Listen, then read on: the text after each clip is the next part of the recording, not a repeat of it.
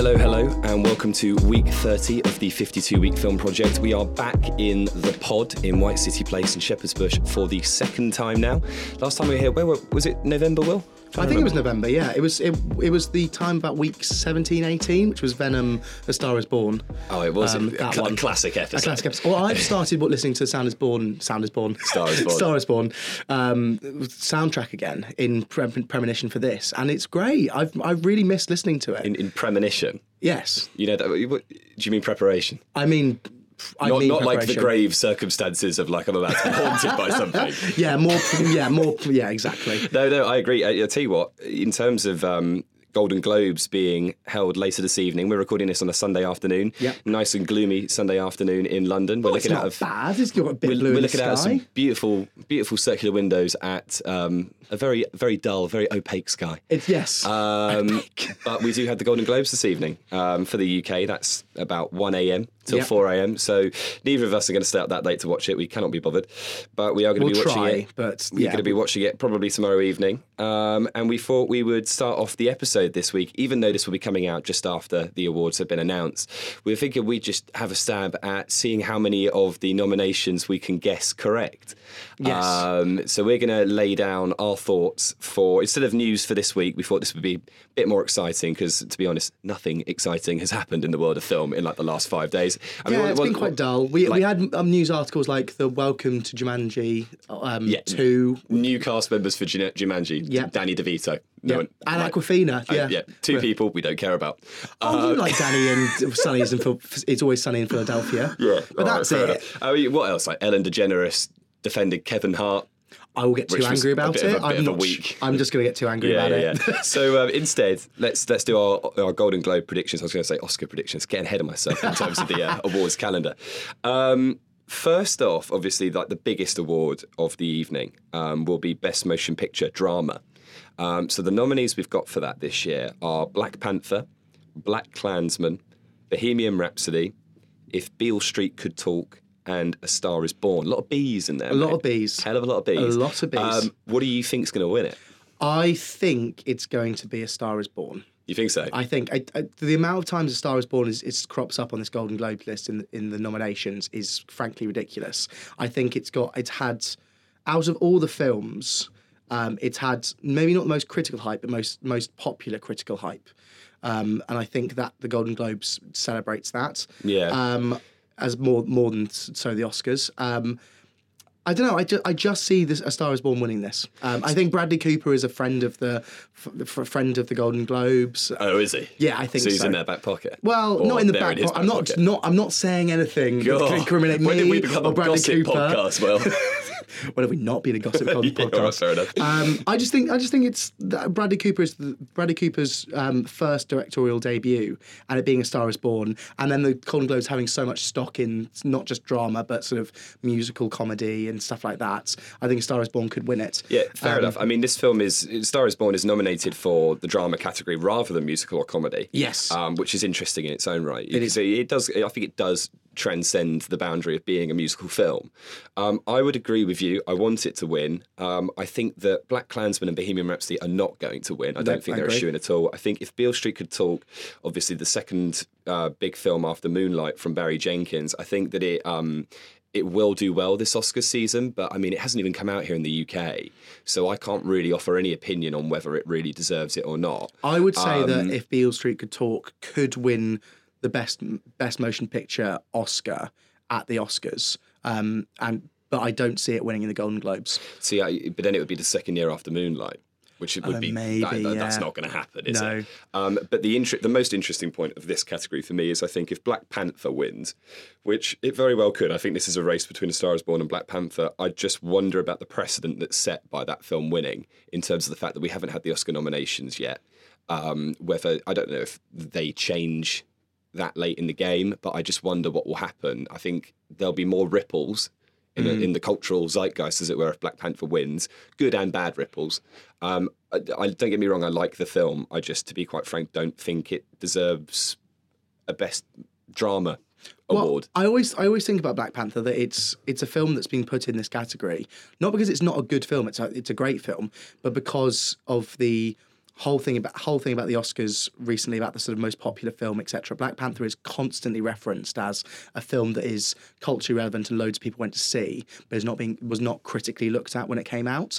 And that, and I think that it's a resurgence of this. It's be, it's a, I think it will be nominated for the Oscars. Yeah, but I, but it's a bit of a shame because I think it doesn't really feel like it's kind of earned its. Pla- I know it's we're in an unfair industry completely, mm-hmm. and I know what that film represents, what it stands for. But I, I think it's a shame that it almost now feels like it's been pushed into receiving a nomination. Yeah. It's been kind of forced through by popular opinion, and now I think if the Oscars don't offer it as a Best Picture nominee, there's going to be a huge uproar. And I think there, there'll be fucking pandemonium if that film doesn't get a nomination. And I don't think that's the reason why films should get nominations in the first place. And I think it'd be the worst of both worlds, because if it wins, people will be like, oh, it's just they're just pandering to the audience. And if it doesn't win, people will be like, well, well, it's, it's classic, just critics choosing like the critical lauded films over what actually people want to see. So it, in, when it wasn't nominated, it was in quite a special place. Yeah. By nominating it, that, it doesn't make it special anymore. But then they are criticised, aren't they, for, for awarding the Best Picture nomination at the Oscars to films that people don't particularly care about. Yeah. I mean, obviously, Moonlight won, uh, now I'm thinking about it, Moonlight won two years ago, and last year, A Shape of Water, The Shape of Water won, the Guillermo del Toro film. Mm. Now, tremendous film, amazing film. Didn't do very well at box office. Hardly no one really it. cared about it. Yeah. Um, so when that film won, it was a little bit like, mm, like, why? You know, like, what, what, what does this award stand for? And I think that's what they're trying to sort out. Yes. Not very well. And that is a positive thing to sort out, but I think that Black Panther, by just just nominating Black Panther, is not how you solve it. Mm, true. So what are the nominees for Best Motion Picture, uh, Musical or Comedy? Best Motion Picture, Musical, Comedy, we've got Crazy Rich Asians, The Favourite, Green Book, Mary Poppins Returns, and Vice. Now, for me, now I would... We, we've seen The Favourite, which we're going to talk about in a bit. Yep. And we've seen Mary Poppins Returns. Yes. I, I, haven't, I, I haven't seen any of the others. I have seen Crazy Rich Asians. Oh, you have? Yes, I have seen Oh, you Crazy have now? I have, yes. It was a film that we didn't review on the yeah, podcast. Thanks, thanks for the memo. Cheers, mate. Well, I saw it very, very, like, surprise thing. I just I, I just Is that, sort of is that a up. thing we have now? Do me and you get jealous if we see a new film about each other and yeah, we don't talk I, about it? I think that's a thing now, yeah. Well, it's very odd seeing a film which we're not reviewing for the podcast. Yeah. That is, that's, that's an odd it feels thing. Feels liberating, mate. It does. It's like, it oh, does. Thank God, I don't have to have an opinion. I might have enjoyed Crazy Rich Asians maybe just because of that, but no. Um, my bet to win is The Favourite, I think, yeah, out of that list. I agree. I think it's the most obvious one. I, I love the look of Green Book. I saw a trailer for it in a, in, in a cinema the other day. It's kind of been poo-pooed a bit recently by Viggo Mortensen's use of the M-word. Like, oh, have you really? seen all this hoo-ha? No, like, no yeah, I haven't seen he, it. He used the M-word in a recent interview, and it kind of, depending on who you talk to, it was either used with context or wasn't used with context. It wasn't used in a derogatory way at all. Um, it was used to make a point, but it like it falls on the argument of whether the word should be uttered at all. Yeah. Um, Mahershala Ali actually came out in the media and said that, he, well, he defended him and defended the use of it. Um But well, I think that's kind of, that's put a bit of a dampener on this film, which is meant to be about the relationship and the changing of opinion between a racist white, like, driver and a black musician. Yes. So it's a bit, it's a bit awkward, that. Um, I mean, Vi- just... Vice looks tremendous. Obviously, it's by Adam McKay, who did The Big Short. Yep. We're both very excited for it. Comes out on like the, like the twenty-fifth of January here. So again, can't give much of an opinion. I don't think it will win over The Favourite. No, I can't see it winning over The Favourite. And Mary Poppins, you know, we loved it. It was delightful, but it was win. very generic and, yeah. you know, didn't do anything new. I'm happy it's got a nomination, but I'm not happy that... It, I, I just don't think it's going to win. If it yeah. does win, that is shocking to me. All right, so let's go on to Best Performance by an Actress in a Motion Picture Drama. So the nominees we got for that are Lady Gaga, A Star Is Born, Nicole Kidman in Destroyer, Melissa McCarthy in Can You Ever Forgive Me, which is an interesting nomination, mm-hmm. Rosamund Pike in A Private War, and Glenn Close in The Wife.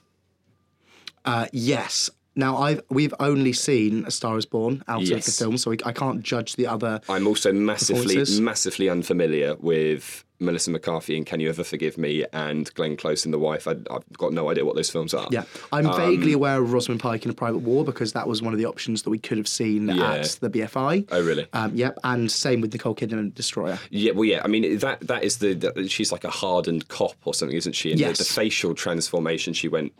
over for that film. Like, I've seen the pictures, it looks incredible. Mm. And it did very well. It just doesn't sound like it's been a very big um, release, at no, least, at, least, at least in Europe. So, I mean, I'd gravitate towards giving Lady Gaga the, nom- the award. I mean, the Golden Globes have... She's a Golden Globe winner already, isn't she, she for is American indeed. Horror yeah. Story?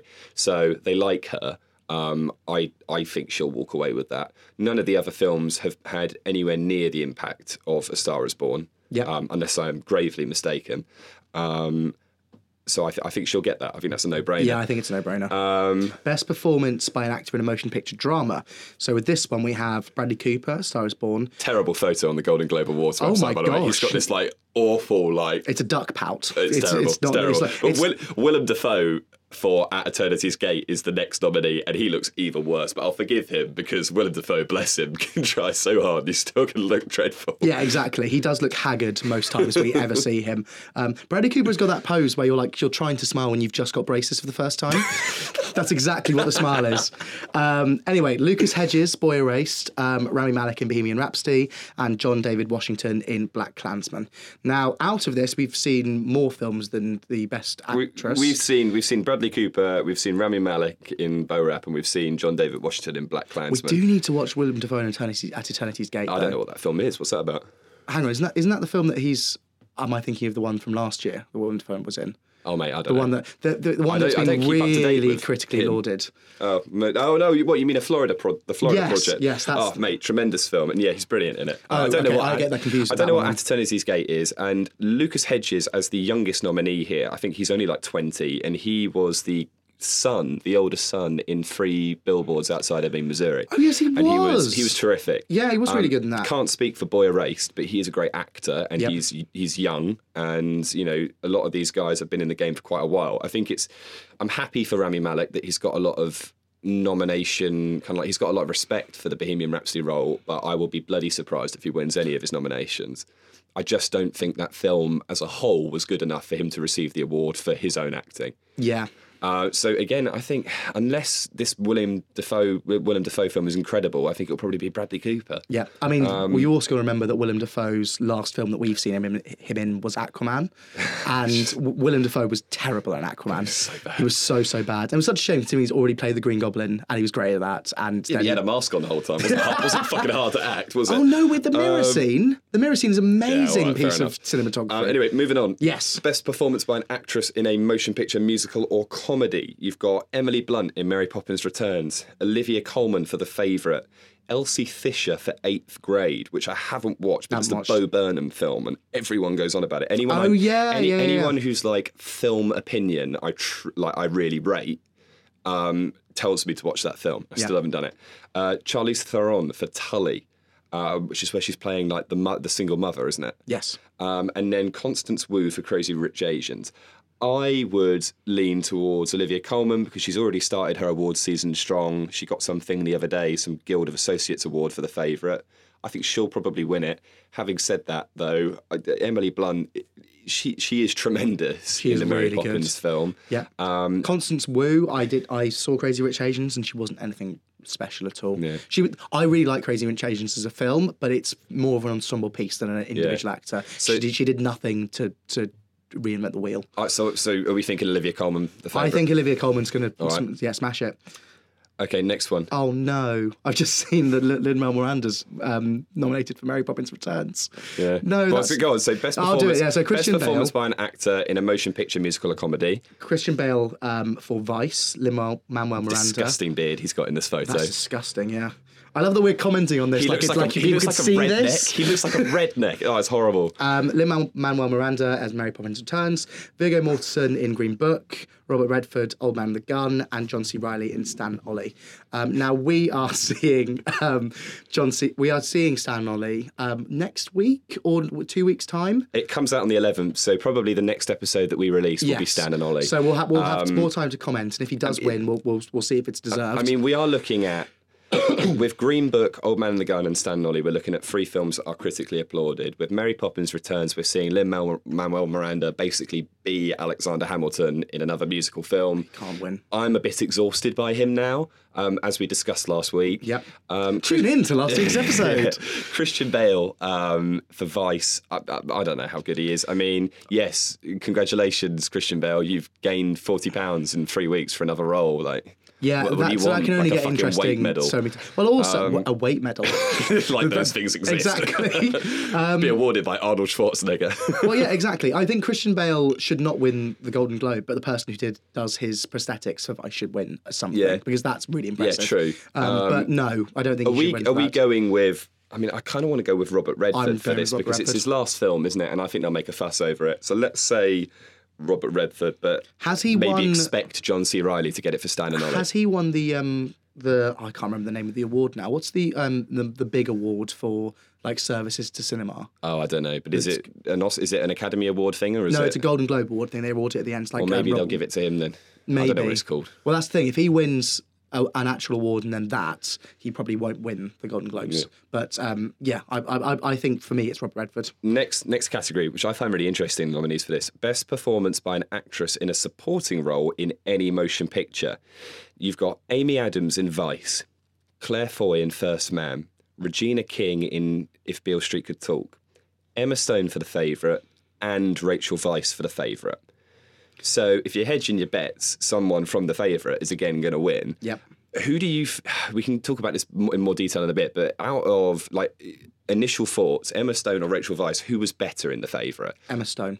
Oh, I think Rachel Weisz. Wow. Interesting. All right, well, we'll get into that in a bit. But I haven't seen First Man, Beale Street or Vice. Again, can't really comment. Claire Foy does look amazing from the trailers, and I know the film was well-reviewed. And she's previously won Golden Globes for The Crown. Yeah. Um... I think Claire Foy, apparently, in First Man is one of the standouts in that film. All right, well, let's... Um, but The Favourite has been sweeping up things, and Olivia Colman has already won but previous you, stuff. Do you think maybe The Favourite shoots itself in the foot by, by being a great film and having a really obvious leading, kind of nomination-leading actress in Olivia Colman, that maybe if Emma Stone and Rachel Weisz are like the two supporting characters that every awards team has to try and choose between, they... will probably just decide to go with something else because it's quite a headache trying to decide who's better in the film. Exactly. They both have pretty much the same amount of screen time and they're both kind of the same level of importance in the film, yeah. which is quite a weird situation to be in in terms of supporting cast.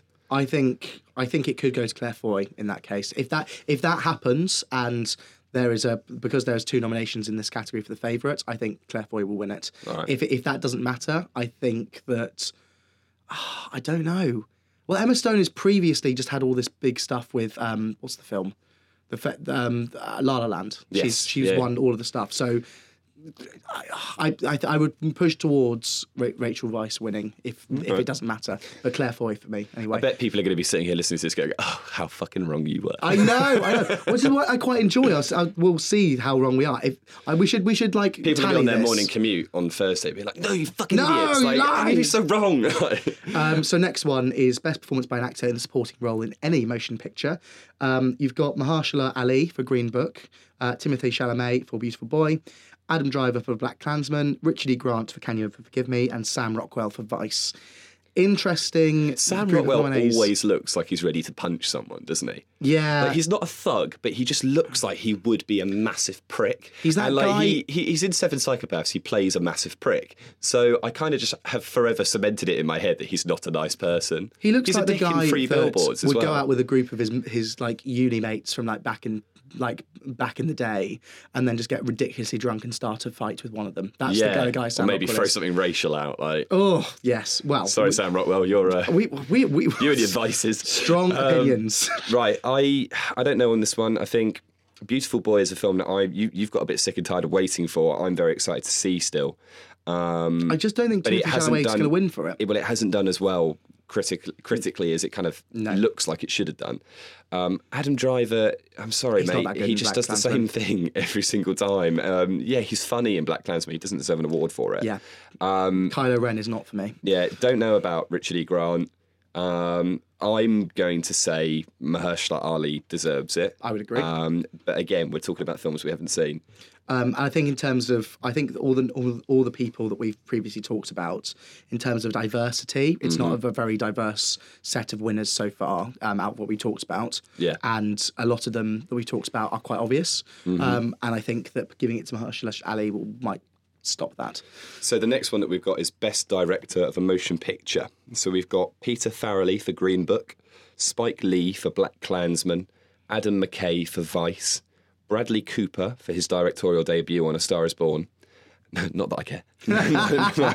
um, and Alfonso Cuarón for Roma. Now, I think that given the response to Roma in the last few weeks, which we still haven't seen, we should probably try and review on an off week. It's the new, like, two and a half hour black and white Mexican epic from Cuarón. Um, I think he's probably going to get it. Yep. Um, I think he probably deserves it as well. However, there, I think there is real merit to what Bradley Cooper did with A Star Is Born. But can he win the Best Actor and the Best Director? Yeah, I imagine if he won both, that's pretty I intense. I think he's more likely to win Best Actor than Best Director. I agree. I think I think in the nominations, I think Alfonso Cuarón with Roma um, has has it's been such a critically lauded film, and a lot of people in the industry have loved Roma. Mm-hmm. Have you, I don't know if you saw Guillermo del Toro's top twelve list, and Roma was the number one. Oh no, I didn't. No. yeah. So um, yeah. So I think I think out the industry, um, people like Alfonso Cuarón, uh, but it would be his second Golden Globes win because he, he won for Gravity as well, didn't he? But that was about five years ago, right? That's true. Yeah. So it has been it has been a while. So um, they, they, yeah, that might not make a difference. Um, in my opinion, Boots Riley should win, but uh, he's not there. No, oh, snubbed. Yeah, Boots Riley should be in there for Sorry to Bother You, but he's not. Um, that's the thing. Why is Sorry to Bother You not in the musical or comedy? Did it come out late, or did it not submit? No, it's been out. It's been out. Like, I don't know what the submission process is, but I, I am a bit surprised that isn't in there. Yeah. The other thing that um, I've heard a little bit of hoo-ha over is how James Wan has been quite pissed off that um, Aquaman has been largely overlooked for V F X nominations. I don't know in what specific I mean, awards we re- process. Yeah. I mean, we reviewed Aquaman and we were like, yes, the special effects is incredible most of the time, but some of the time it is back to that early two thousand six, True. let's use C G I True, and but green I think, screen. I think the situation with him comes from a position of if he spent so much of his time on a film doing V F X, it's probably more of a time thing than a like quality thing. He probably thinks we put all this effort into these special effects and we're not getting any kind of nod. Um, but that's whether easy to the say effects a, were good or not. That's easy to say with a huge budget behind you in a D C film and yeah, all that true. kind of stuff, where you're getting, you're, it's not just you, there's a whole creative team mm. behind the V F, VFX stuff, which has had a long established relationship with D, DC and et cetera. If, if it's a in, more independent thing and the V F, and it's amazing um, V F X quality, um, then it, I can understand why he's more pissed. Fair enough. Um, best screenplay motion picture, we have got Alfonso Cuarón um, for Roma, uh, Deborah Davis and Tony McNara for The Favourite, Barry Jenkins if Beale Street Could Talk. He's a handsome chap, Barry Jenkins. Oh, he's got a lovely he? smile in this photo. He's, look, he's like, oh, he's a, I'm so happy cool to be dude. here. Yeah. Um, Adam, all, the rest of them all look like withered and stressed. Like Adam McKay looks like he's had his seventeenth coffee by the time this photo was taken. Writers, like. mate. That's exactly what being a writer is about. Um, Adam McKay, Vice, and... Oh, here we go. Um, we're oh, yeah, going to get names right. Um, Nick Vallelonga, Brian Curry, and Peter Farrelly. Was that right? For Green Book. For Green Book, yes. Um, I I think that Deborah Davis and Tony McNamara could get it for The Favourite. I mean, I'll talk talk more about it in a bit. God, if we have a penny for every time we say we're going to talk about The Favourite at some point in this episode. Um, but there is like.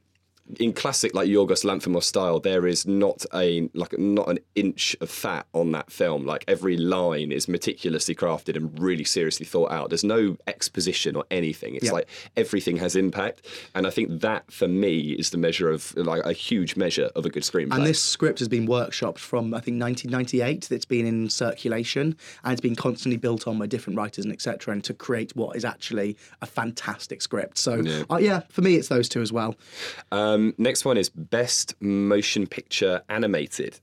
Um, it's been a, I think it's been a fairly average year for animated films, if I'm um, honest. But we've got a tremendous year coming up next year. So. I think we've got. I think in this category, well, I'll, I'll, I'll, I'll read them. We've got Incredibles two, Isle of Dogs, Mirai, Ralph Breaks the Internet, and Spider-Man Into the Spider-Verse. Now, I'm I'm just going to come out and say it. I think Spider-Man should win. Yeah. I think that Incredibles two will win.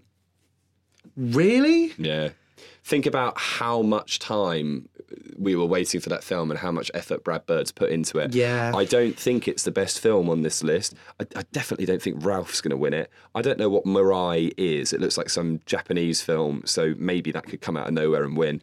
I also think Wes Anderson has gone a step to Wes Anderson with Isle of Dogs. Oh, that was one. I, I cheated on you. I watched Isle of Dogs without you and didn't ah, tell you. Yeah, right. No, that's um, good, because I didn't I, think it was very good. Think? You didn't, didn't think, think it was very good? good? No. And I tell you what, I've, I've got real Wes Anderson fatigue now after watching that Honest Trailer thing where, you know, the YouTube yeah, videos. Yeah, yeah. So for anyone who doesn't know what I'm talking about, these are the YouTube videos where they kind of dress down a film that's just come out by kind of ripping into like its problems, et cetera, and like make it a fake trailer for the film. And they do that for Wes Anderson, but they just they just call the instead of like picking one of his films, they call it every Wes Anderson movie ever. Yep. And it's like the amount of like similarities there are between all of his films are absolutely staggering. Yes. Um, so go and watch that. Honest Trailers, every Wes Anderson movie ever. That, that, get, that put me off him. I get the, like the whole sort of film criticism thing of directors should be auteurs. They should have th- tropes and things that um, are are individual to them. However, it just does become a bit repetitive. It just becomes a bit formulaic, and I know what to expect from every Wes Anderson film now. I want him to do, do something different. Even um, Quentin Tarantino, who's got a very specific style, changes it up fairly recent, fa- fairly often. Jackie yeah. Brown, Jackie Brown, et cetera. Um, Inglourious was a big change of style. I mean, recently Quentin's f- failed for me, but yeah. uh, he has at least changed it up, whereas Wes Anderson has never changed it up. Mm. Mm.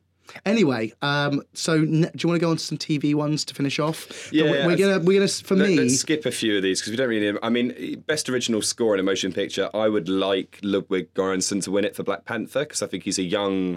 It's very. I think that producing movie scores is a very like tough and very small industry yep. with a set amount of players. Hans Zimmer, um, which makes me think that when there's someone that young doing it.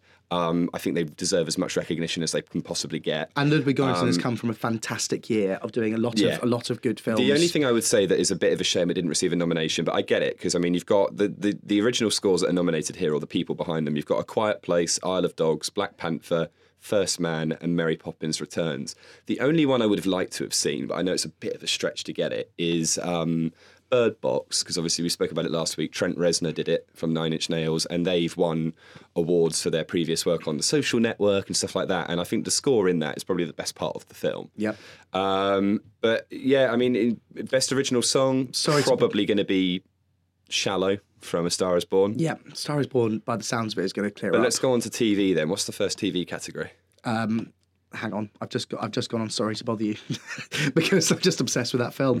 Um, best television series drama. We've got The Bodyguard, we've got Homecoming, we've got Killing Eve, we've got Pose, and we've got The Americans. Now, Killing Eve is interesting because Sandra Oh is hosting with Andy Samberg, um, so it'll be interesting to see if she actually wins that. Um, the bookies' favourite is Killing Eve by, a, by quite a remarkable. See, I still um, haven't watched way. it, but but then Bodyguard was a bigger show, especially in the U K. I think the thing is with Killing Eve is that it had a more international audience, whereas everyone with The Bodyguard was hooked but, in the U K. But then we can't ignore that The Americans is on its fifth series and is going strong. Yeah. And Homecoming is that Prime series with Julia Roberts, which I haven't watched, but has got like a tremendously high Rotten Tomatoes score. I think it's near perfect mm. and has stayed that way. So I don't Pose know. will not win it, which is a, it's a yeah. shame, but Pose like it, but it's, it's out of its league. It is out of its, it's league. Out of its league. Um, but the bookies, the bookies, just quickly. Killing Eve is one to three. Okay. Yep. And, and what's Bodyguard? Five to one. Five to one. Mm. Yeah. Okay. Well, I, I'm going to say I would like Bodyguard to win it because it's written by Jeb Mercurio, who's the guy who's done Line of Duty. Um, he's kind of done screenwriting on Luther before, which season five just finished the other night. It was tremendous. Um, I'm a big fan of his area of B B C drama. Yep. Um, so I want I want him to get some kind of recognition. I'd but like yeah, it to win in terms of Killing Eve, Killing Eve will probably win. I'd like it to win in terms of stepping the Bodyguard stepping the boat out for B B C drama because yeah. The Bodyguard wins, the, the U K is going to get so much more money put into that into B B C stuff for drama yeah. in terms of publicity and et cetera. I, I think it'd be I think it'd be great if it wins. So, um, but yeah, I, th- I personally think Killing Eve's going to win. So best television series, musical or comedy, um, you've got Barry, Marvelous Missus Maisel, The Marvelous Missus Maisel, yeah, that's The Marvelous it. I, Missus Maisel, yeah, uh, The Kominsky Method. Kidding, which is that Jim Carrey show that came out that I've got no idea what it is, and The Good Place. Jim Carrey um, is too weird now. Yeah. No, not that, you, not that you, it's going to affect spends, the awards. He spends too much time trying to justify the fact that he's on the straight and narrow and not weird. And but then equally, kind of his actions aren't really speaking that. Exactly. It's, um, not, it's not like he used to be, which was just crazy, funny, insane. He's now just seeming like, tortured, no, I'm fine. I'm, t- I'm, I'm funny. Exactly. I don't really know how to describe it. Well, not really funny anymore. It's more. It's he, he's taking more of a serious look like a at all of this stuff. Satirical look at his own life. Not everything sure. he does. Not sure. Um, the Marvelous Missus Maisel is the it one that seems year. to win all the awards, isn't it? Yeah. Uh, I haven't seen it. Um, is it about a comedian?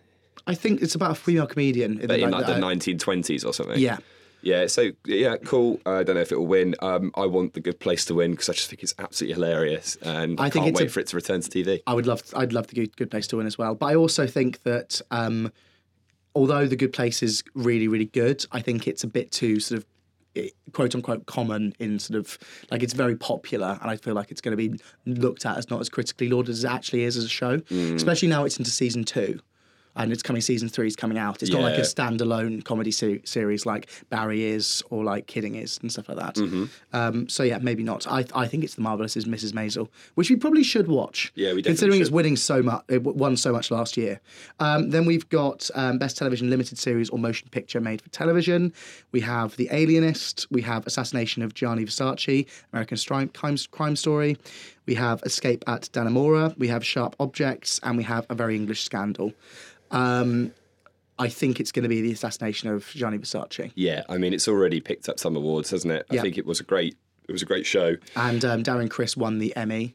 What was it. What was so great about that was the first, the People versus O J Simpson series, which we watched together at uni. It was brilliant. It was really, really well done. Even if Cuba Gooding Junior didn't really look like O J.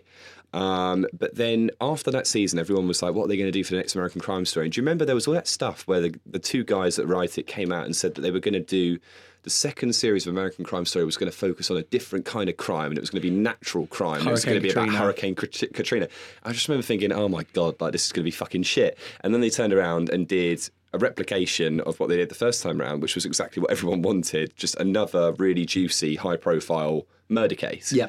Um, yeah, it was tremendous. It was with, really good with imp- with Hollywood actors who you you see in, you see in films all the time, but have not been like critically lauded in a while. Yeah, like Darren Criss is sort of well known, but not being critically praised. Um, same with Penelope Cruz. Yeah, so I think I think yeah, I, I think that will get it. I mean, I haven't seen The Alienist, but I haven't heard great things. Um, Sharp Objects is based on the Gillian Flynn book, the woman who wrote Gone Girl. Yeah. Don't know anything about it, but again, we're not a huge fan of Amy Adams on this podcast. No. Uh, very British Amy Scandal. Adams, don't you mean Dallas Bryce, Bryce Howard? Oh, yeah, brilliant. um, a Very English Scandal. Um, I didn't know this existed, but it's got Hugh Grant and Ben Whishaw in it. Oh, yeah, yeah. It's I do about, love a bit of Ben Whishaw. It's about the, um, it's, an, it's a politician scandal about two, uh, a politician and either an aide or just a random member of the public um, okay. who, who had a gay relationship. Well, I, I don't know about that. Um, and the only other one is Escape from Escape at Dannemora, which I haven't ever heard of. But it says on the picture, directed by Ben Stiller, and it's that's got, how we get our news. And it's got, just look at the images. It's got Paul Dano, Rosanna Arquette. It, it looks pretty good. It, it does look from, quite good. It looks quite good from the picture. Even if I've we only can just see on the Golden Globe. I'm, I'm not gonna. It's not going to get my vote. Yes, but I, I'm interested. But it looks good. Um, Best performance by an actress in a limited series or motion picture made for television. Oh, my God, they do have fucking long titles, don't they? Yeah. Um, Patricia Arquette. Oh, it's not Rosanna. Patricia Arquette for Escape at Dannemora. Connie Britton for Dirty John. Laura Dern for The Tale. Regina King for Seven Seconds. Amy Adams for Sharp Objects. I haven't watched any of these. I can't really comment. Yeah, I'm the same. Same. Right, what's the next one? Um, best performance by an actor in a limited series or motion picture made for television. You've got Antonio Banderas in Genius Picasso. You've got Daniel Bruhl in The Alienist, the Alienist. Darren Criss for The Assassination of Gianni Versace, American Crime Story. Benedict Cumberbatch as Patrick Melrose and Hugh Grant, A Very English Scandal. All right, so this is going to be Darren Criss or Benedict Cumberbatch, in my opinion. Yep, I agree. Um, I haven't watched Patrick Melrose, but I've been told it's really good. Um, yes. I've got the books at home. Have you? And I, I want to read them first because they're not very long. Um, so I was, I was kind of, I'm banking that, but I just haven't had the time yet. Yeah, um, I think it's so nice that think, Hugh Grant is we nominated. We think Darren Criss then. Yes, I think it's nice that Hugh Grant is nominated. I think it's Darren Criss. Okay, so actress in a drama television series, you've got Catriona Balfe for nice. Outlander. Balfe. Balfe. um, Elizabeth, Elizabeth Moss for The Handmaid's Tale. I, I just can't stand her personally. I find her so grating. Like, I stopped watching Mad Men because I found her so unlikable. um, Sandra Oh for Killing Eve. Um, Julia Roberts, who looks absolutely wired on the Golden Globe Awards. Yeah, she really does. Dear me. Uh, for Homecoming, and Kerry Russell for The Americans. I have watched a season of Americans and I really enjoyed it. I know my dad's a big fan. Um, I don't know if she's done enough in this recent series to get, you know, an award. I think Elizabeth Moss, as much as I don't like her, unless Sandra Oh gets it for Killing Eve, I think she'll probably get it for The Handmaid's Tale, because everyone goes on about that. I show, think Sand- I think The Killing Eve will win either. The, it will either win the best television limited series, or it will win. Um, or Sandra Oh will win, win for Killing Eve. I, I think okay. I think it may be it'll be one or the other. Um, Julia Roberts does look wide, doesn't she? I just can't get over that. Um, have you heard the thing about Susan Sarandon though? No, what's this? She says um, there was a question asked about what. What, what, oh, how many awards shows have you turned up too high? And she said all of them apart from the Oscars. So it's a well-known fact that the Golden Globes is just a piss up or a, or an excuse to smoke marijuana. Well, I think it's kind of the one where they can make mistakes or they can fuck up and the world doesn't, like, exactly. like half the world doesn't really care, whereas yeah, exactly. when something happens to the Oscars, people care. Yeah, and Ricky um, Gervais kind of established a sort of thing with the Golden Globes where it's taken a bit less seriously than the Oscars, yeah. but in a more comedic way than it was before. Like if they announced, if they announced Elizabeth Moss won for The Handmaid's Tale, and then as she was walking up to the stage, I was like, "Oh shit, it's actually actually Sandra Oh." People would laugh rather than be an outrage. Yeah, that would be like, you know, maybe a few people outrage. would tweet about it, but it wouldn't be a, a, a news story. Yep. Um, what's the next one? Best performance by an actor in a television series drama. We have Jason Bateman from Ozark. Woo! Uh, I love him. I think he's great. Stephen, Such a good show. Stephen James in Homecoming. Richard Madden in The Bodyguard. Billy Porter in Pose, and Matthew Rhys, The Americans. I think I think Jason Bateman deserves it, but he won't get it. Um, and I think Richard Madden will probably get it. I think it's really hard to tell because I don't know. For, uh, all of my bodyguards like knowledge is wrapped up in the sort of the U K phenomenon of it. I don't understand how it translated over to the U S. It was pretty huge. I mean, did we did we speak about the whole U S um, people watching it having that problem with it? Do you know about this? No. I don't think we spoke about this. So basically, The Bodyguard is a U K-based T V series. It was produced by the B B C, but it was very quickly picked up by Netflix to go out into the uh, the U S and other continents. Yeah, the rest of the world. um, and when it got to America, people found it really uncomfortable because they thought, for, like a, a few idiots thought that the show was like it, it had like incestual themes, and so what they were thinking was, you know, he's got that kind of like thick Scottish accent, and he's he like to whatever name is the character, he's always like yes mum, yes mum. Yeah, yeah, yeah. Americans call their mums mum. Oh, God. And so they like people were like finding it really uncomfortable that there seemed to be a T V show that the British loved about a son who was like hired as a bodyguard for his mother and having an intimate, rela- like an overly intimate relationship with her behind the scenes. Scandalous. And that lasted for the first two episodes, and then no. people kind of like came to terms with it. But oh, do people like, have to? Do they have to go to Twitter to like say, just by the like, way? Well, there was, it was there was outrage. Like people were ringing up Netflix U S and being like, "I can't believe you're willing to show something like this on our screens." Like God's hilarious, sake. That's hilarious. So I don't know. I don't know what will happen with this one. Um, it never ends. This Golden Globe list. No, I'm we're, just almost, we're almost done. We're we almost can done. do this. Um, best best performance by an actress in a television series, musical, or comedy. You've got Alison Brie for Glow, Rachel. Rachel, bro, how do you say that? It sounds like Brosnan. Like Bros- Brosnan. Yeah, all right, fine. You've, you've said it. uh, marvelous for the marvelous Missus Maisel. Uh, Deborah Messing for Will and Grace. Kristen Bell for The Good Place, and Candice Bergen for Murphy Brown. I'd kind of like to see Alison Brie win this for for Glow. The second, the first season of Glow was a bit average. The second season was brilliant, oh, okay. and I, I think it's one of the best kind of feminist storyline, t- like fictional T V shows out there at the moment, because mm. it's like it's really powerful. Like, I like the, the Mark Maron's on it as well. Yeah, I love a bit of Mark Maron. Shout out, shout out, fellow shout podcaster. Uh, he's not quite on our level, but he's getting there. Near enough. um, um, Deb, if Deborah Messing wins for Will and Grace, I will eat my hat. Shoot myself. Yeah, that shows There's so a bit many credits. Oh, um, Best performance one? by an actor in a television series, musical, or comedy. Uh, we have Jim Carrey in Kidding, Michael Douglas in The Kominsky Method, Donald Glover in Atlanta, Bill Hader in Barry, Sacha Baron Cohen, Who is America. Interesting. Right. He's right because of the outrage of Who is America in America. I don't think Sacha will win this. No, because it like the point of the show was kind of lost on that country as a whole, which kind of proves the point of the show at the same time. Sacha Baron Cohen that has was been loved. Brilliant. That was one of the best things on T V this year or this past year, twenty nineteen.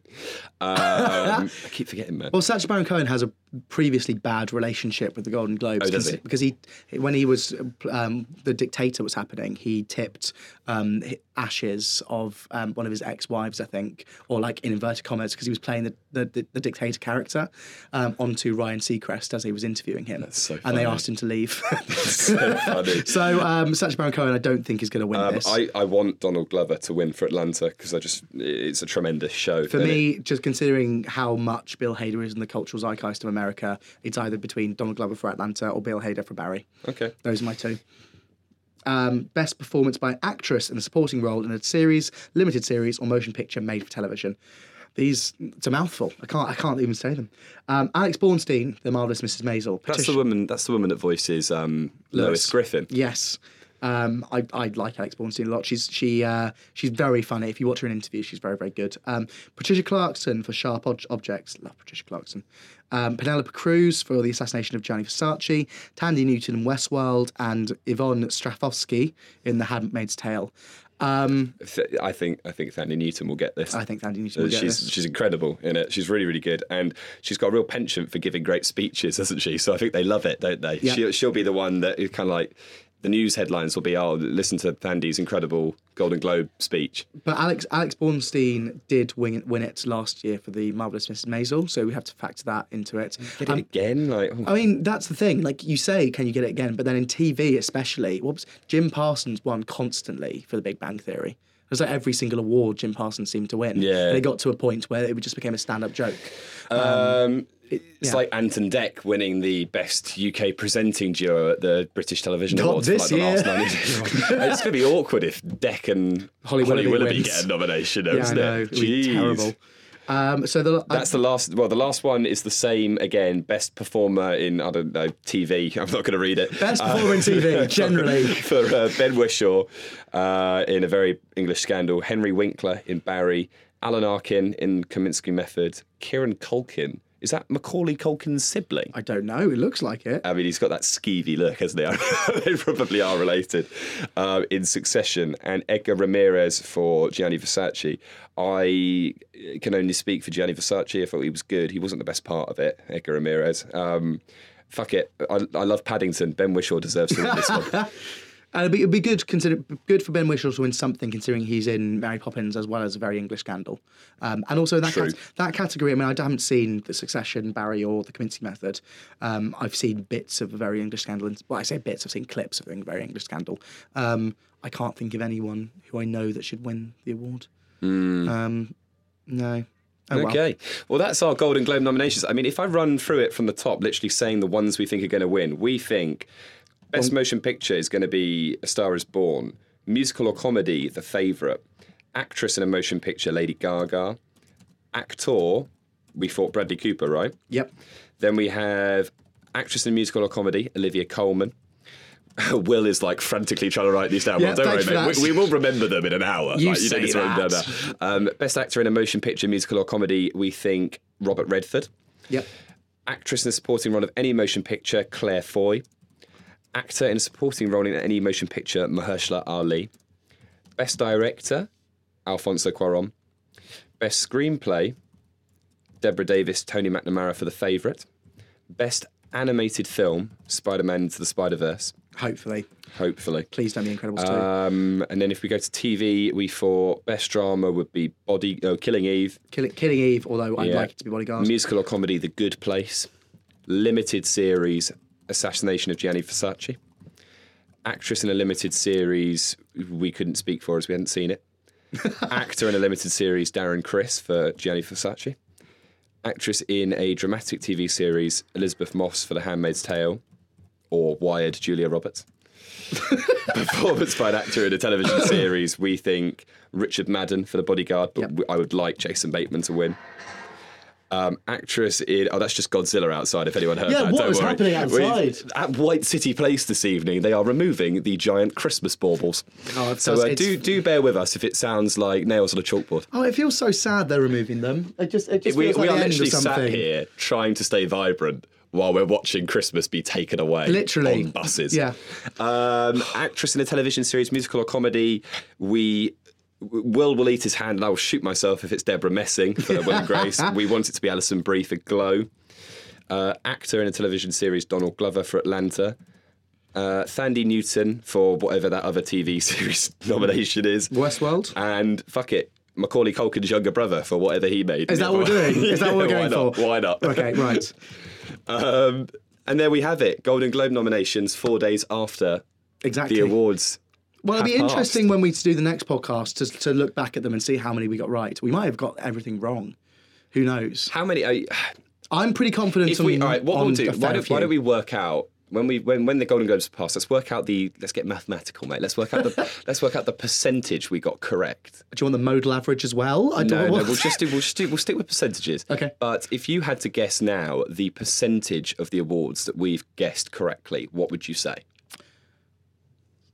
sixty All right. Because I think forty percent of them we've made decisions where we don't really understand the film or the place or the thing. Um, sixty percent of it, I think, actually, we've got it well thought out. And I think A Star Is Born takes up a lot of that, and I think that, yeah. and, and The Favourite. And I think both of those we've been pretty accurate with. Mm, true. Um, I'm going to say fifty percent. Oh, you, stop being so conservative. I don't, I don't Go think, on, I don't think live we, a little, Jake. No, I, just, I, just, I just think, like we always are with these things, we're going to be more surprised than you think. Yeah.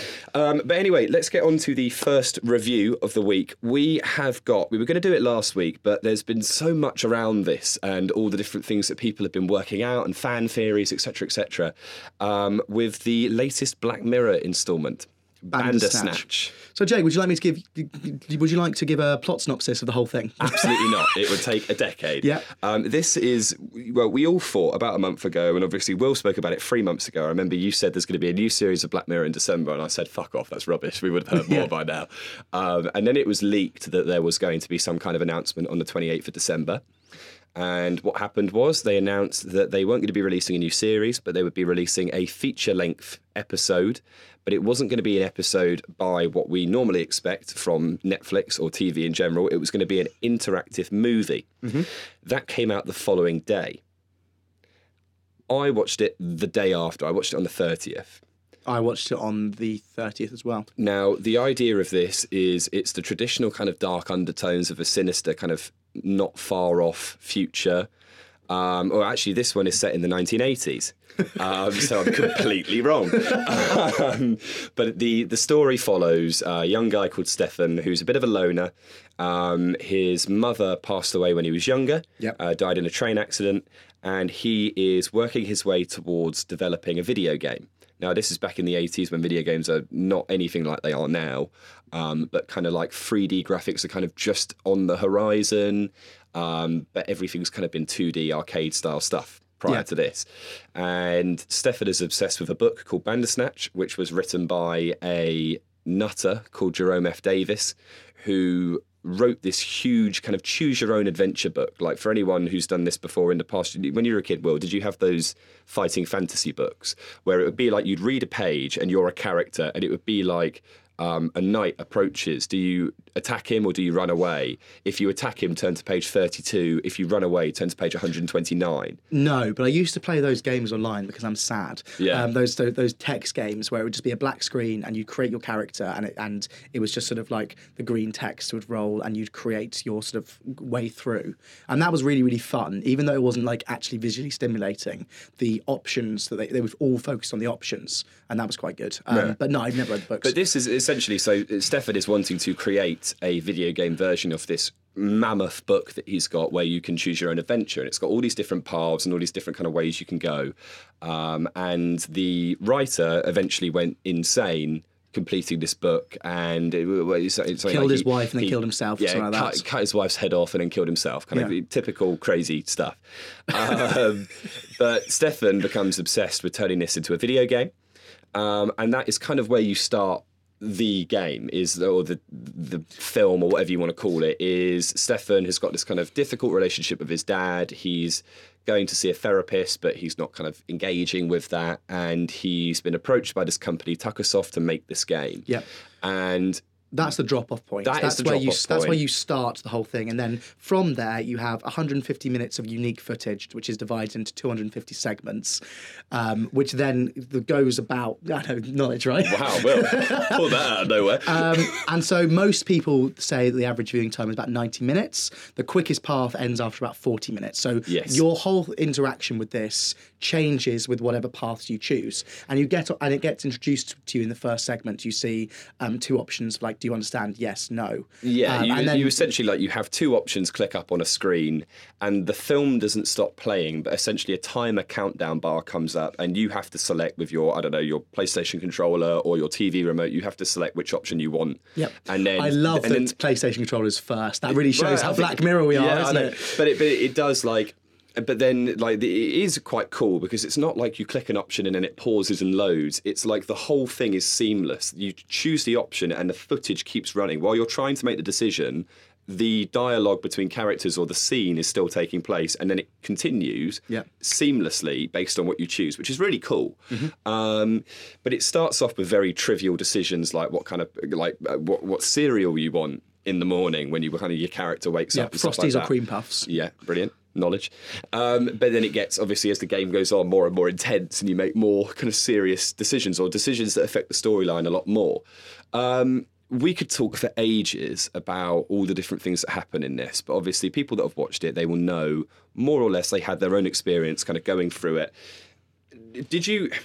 Before we go into like Easter eggs or kind of like fan theories, because there's a real wealth of stuff, do you want to just tell me what you thought of your experience playing the game? And like what you liked and what you didn't like. Yep, that's that makes sense. Um, so my experience of it was, I was I started with. Um, it got to a point throughout the whole of it where I was going through the game um, and and the show, and I was trying to navigate it in a way that I thought was interesting and was trying to make my decisions based on, like, okay, I'm not going to be too in- invested in what the actual character's decision is going to make. I'm going to try and be a creator, if that makes sense. I'm going to try and push it in the decisions that I think will create the most interesting storyline. And what I found kind of frustrating about it is that it pushes you in directions and then it will just stop you. And then it will say, would you like to return to this previous bit? Or would you like to, or is that the end? Or run to end credits? And you, your instant curiosity about it is, okay, now I want to go back and, and see, like, and see, and see where I went wrong. And see where I went what wrong. Else could happen? And that was the thing. I felt like I was being punished for a lot of the times when I was making a decision. I felt like I'd made a decision. Oh wait, hang on, you're not. You, that decision's not right. And that's kind of the overall theme with it. That's what Charlie Brooker, I think, wanted to come out with it, is that, that there's a there's a big speech in this with um, between Will P- Poulter and um, Fionn. I can't remember his last name. It's something like Fionn Whitehead. I'm just going to call him Fionn Bandersnatch. Yeah, um, uh, yeah. Well, the main character. The main basically. character, um, where it's talking about who is the actual creator in this game. Is it, are you the creator, or are the people playing the game the creator? And that's been that's talked about a lot through the film, but it just feels like that. They are pulling the puppet strings and you're being led in one direction and then you fail, and et cetera. And it becomes, after a while, quite frustrating. You're constantly wanting a better ending and it never works. I get that's the point, but it, for me, it doesn't make for an yeah. overall fantastic viewing experience. Yeah, I, I think it is a thing. Like it, to, to make this work and to make people explore the different avenues of what can happen in this story, Charlie Brooker implemented this kind of loop-back system, like Will's just discussed, where you could kind of go back and, and it gives you the opportunity to redo it. Eventually, after about ninety minutes, the, the the game ends. It reaches an end point that you have to finish on. Um, I think because you seemingly can't go back and explore everything that's possible in this game in one run. Yep.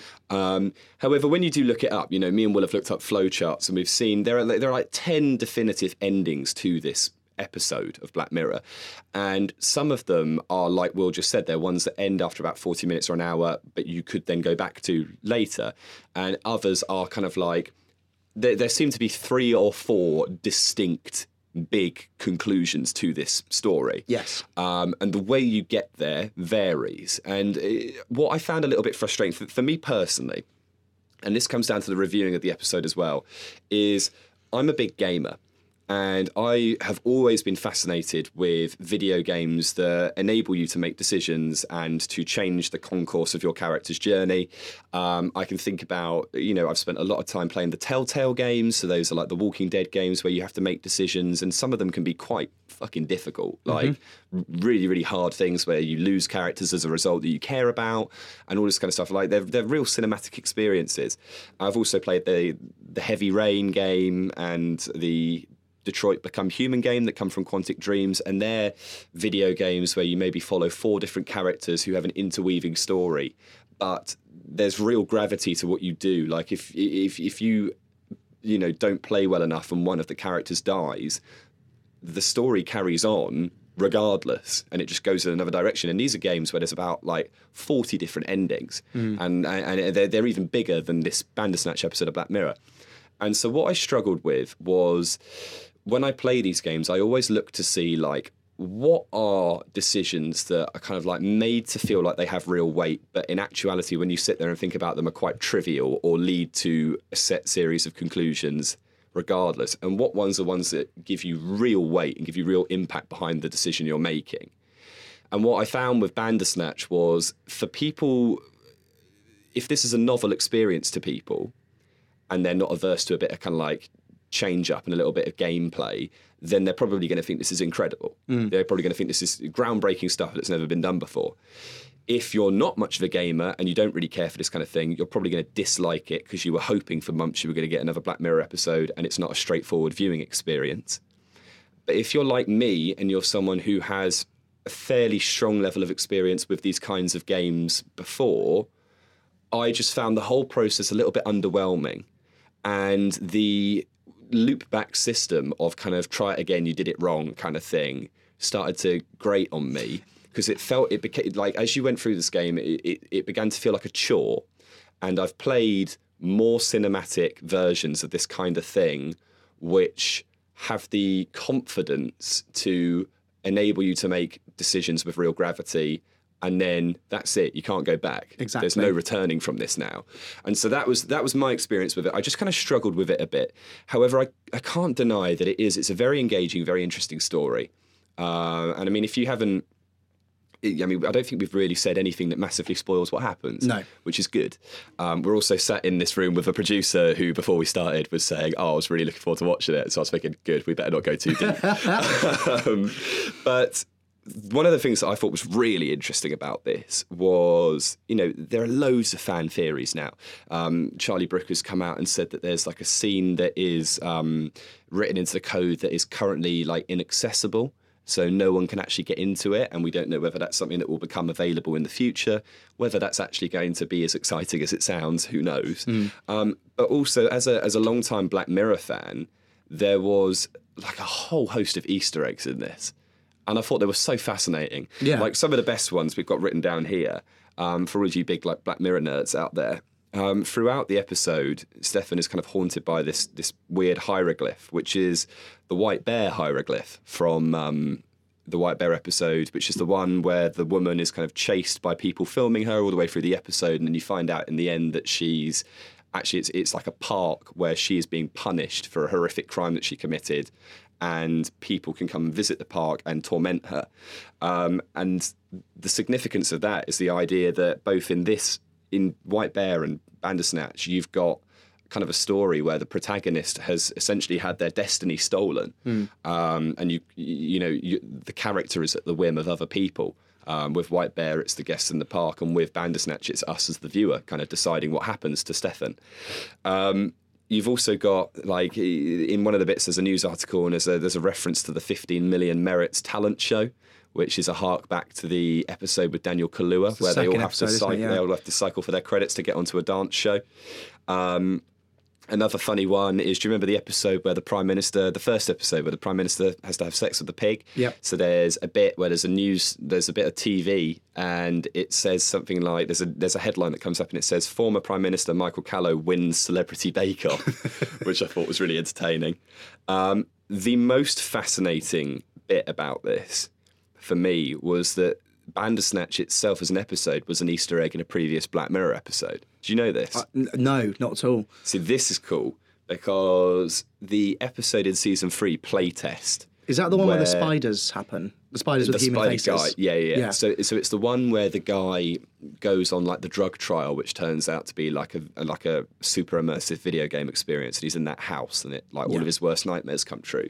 So in that episode, there's a bit where he, the character is reading a gaming magazine, which is called Edge magazine, which is a real real gaming magazine here in the U K, and on the front cover of the one that he's reading on the episode that came out in like twenty sixteen. Is like it says like preview Bandersnatch, so wow. they snuck they snuck this in. Like I'm assuming they knew they were going to do it, but they snuck this in a few years ago, and no one thought anything of it. That is like awesome. it, it did not come up. So now loads of like real big Black Mirror nerds are going back through and trying to like scour episodes for anything that might possibly give a clue to the next seasons. Yeah. Um. But I mean, yeah, it, it is really cool. It is an enjoyable experience, but I just think I've. I've experienced better versions of what it's trying to do, mm. and they do this th- these things like the like the like the name Bandersnatch originally comes from a fictional qu- creature created by Lewis Carroll, um, and it makes several allusions to it. For example, the white rabbit that um, is owned by the main character. Um, that's sort of the idea of like trying to find that lost toy, mm. um, is, is a central theme in Alice in Wonderland, and they try and make connections like this. But the problem is because there's so many narratives. The these certain things, these these Easter eggs, sometimes you'll not see them, and you'll have to go through every single version mm. so that you so to not miss them, as opposed to a normal Black Mirror episode where they're littered everywhere you can see. And it's and I get that that's the point of Easter eggs, is that are they difficult to find, but when it's sort of related to the narrative like Bandersnatch, it kind of creates different meanings and different interpretations of where of what happens with it that are never really satisfying because you've never fully got. The, the complete curve that's happening. Yeah. Um, I agree with you, um, what you were saying about if you should just have the confidence to just play through it once and not having to go back. If they just if you just play through it once and then even if your episode ends after fifteen minutes, you can always rewatch it. You can always try different things on that rewatch. Um, I got to a point where I was sitting on a coach watching it. And um, I'd got to the end and I'd kept on sort of going back to like previous bits at the end because the end happens and then they say, would you like to skip back to this scene where there's a couple more options? Yeah. Just so I could fulfill all of the ones at the end. And at the end, I just had to turn it off because I was like, I will just go in circles, and I'm getting more and more frustrated about yeah. finding the, yeah, yeah, the yeah. correct or the good ending. But I think I think the thing is, they could have done it in the way that your decisions are final and you have to start the whole experience again. But I think that that would have, like, a lot of people would have dropped off and been like, oh, this is frustrating. I played it for forty minutes and now I don't know what's going to happen. Yeah. And if they weren't given the opportunity to sort of rewind, which kind of happens quite quickly, it's like speedily edited, you kind of go back over what you've seen already, but it's done a bit quicker, um, then I think a lot of viewers wouldn't have bothered. The other thing about it is, do you care a lot about the characters in this? No. And, and what I mean, and what is important about that is because it's uh, this interactive game where you're making decisions, if you're not interested in where the decision is going to lead in, for the character's sake, mm. because you don't care in the characters, then a, then a lot of it is is lost. You're not fully invested in every single tap that you make. Yeah. And a lot of it is so trivial that it means when you're when you're cr- choosing an option, um, it doesn't really feel like it's a weighty decision. And, it, and it, it cuts from very trivial to very weighty very quickly. Mm-hmm. And it doesn't really have any balance between that. It's not like a build-up of from completely trivial to intense. No, it's it's quite choppy. Um, yeah, I agree. Yeah. I think the only other point that I'll make before we go on, to, unless you have any more, on, no. before we go on to uh, Critic Quote Awards, is... There's again, I won't, I won't ruin it, but there's a, there's a bit in this where it, like Netflix have been doing this thing recently, which is, you know, it's a light-hearted bit of fun, but I think it's going a little bit too far now, where they integrate themselves as a brand into T V shows that they they host on their site. So they did it with Big Mouth, which is one of the funniest things on Netflix at the moment, where they do a few jokes where the kids in Big Mouth reference Netflix, and there's a great one where they're sitting down on like a, a sofa, and they're talking about how like. You can have more than four accounts on Netflix. So if you just pay for one subscription, then and then as he's saying that and basically implying four people can split a subscription, it goes like scene redacted by Netflix and then skips the next bit. That stuff is hilarious. So it's like tongue-in-cheek and nice. But there's a bit in this where you can go down a storyline which involves Netflix and it gets very meta very quickly. And I just... oh, I found it really cringy and I thought it was a step too far. And it took out the element of um, believability to this story for me. The fact that it came so close to home that it made you feel like, it just felt a bit silly, including Netflix in it in the way they did. And I think some people will, will watch it and think, oh, that's really clever, like brilliant. But I think a lot of people will watch it and think, oh, this is a bit naff. I think it's an instant gag. That's the thing. I think it's a thing where you where you are like, oh my gosh, that's crazy, and then you're like afterwards like, actually, it's not that fulfilling. It doesn't yeah. linger with you. It's a sort of cheap thrill in a yeah. way. Um, um, but that's that, I think. So what did what did you get for best description of Bandersnatch? Uh, my best description comes from Sienna Yates of the New Zealand Herald. Um, and she says, for everything that's great about Bandersnatch, it can quickly become a chore to sit through multiple resets yeah. and recaps, no matter how craftily cut the montages are. Which I think is absolutely fair, fair enough. assessment. I think it, I think that in it, I mean, Will Poulter, I think, gives a good performance. But the problem is with also with this is that you can choose to cut out characters through your th- through your choices, and so you so so some characters that you actually want to spend a lot of time on screen, or who you're looking forward to spending a lot of time on screen, you accidentally sort of cut yeah. them out the narrative very early. The best scenes in this, I mean, I think both of our, we were talking about this before starting, our, both of our best moments is a, a fairly long sequence where the main character and Will Poulter's character take L S D together. Yes. And um, it's brilliant, but it's brilliant because Will Poulter's such a good actor. Mm. Um, and yeah, it, definitely in my playthrough, um, he kind of didn't exist in the story as quickly as he seemed to get involved in it, yeah. which was strange. Um, my best description comes from Aisha Harris of the New York Times. She said, Bandersnatch falls short of the best Black Mirror episodes, but as an attempt to play around with your viewing experience, it's not a bad way to spend a couple of hours. Yeah, I'm, I think that people should watch this, and I think that they will get some satisfaction out of it. I think the problem, I, I don't think it's got as much rewatch value as they're thinking it's going to have. Do I think it heralds a new form of media for Netflix to invest in? No. no. Absolutely not. Yeah. I do not want everything Netflix does to suddenly be a game. Yes, it'd be, I agree. It'll be exhausting. It would I be can't exhausting. be bothered. I don't want to come home and watch the new season of fucking, I don't know, let's say they renew House of Cards and you get to decide what Claire Underwood does. Yep. Fuck that. I can't be bothered. I just want to sit there and watch T V. You decide if Kevin Spacey comes back or doesn't come back. um, no, I, I completely agree. And I, I, yeah, I, I, the other thing about it is that... Um, I mean, I forgot what I was about to say because I made a joke. Net, net, Netflix live broadcasts the uh, Kevin Spacey Massachusetts trial tomorrow, and you oh, get to God. decide what the judge says. Oh. Hilarious. Um, dark news. Um, yeah, the other. I suppose the other thing about this is, does it work as a good video game?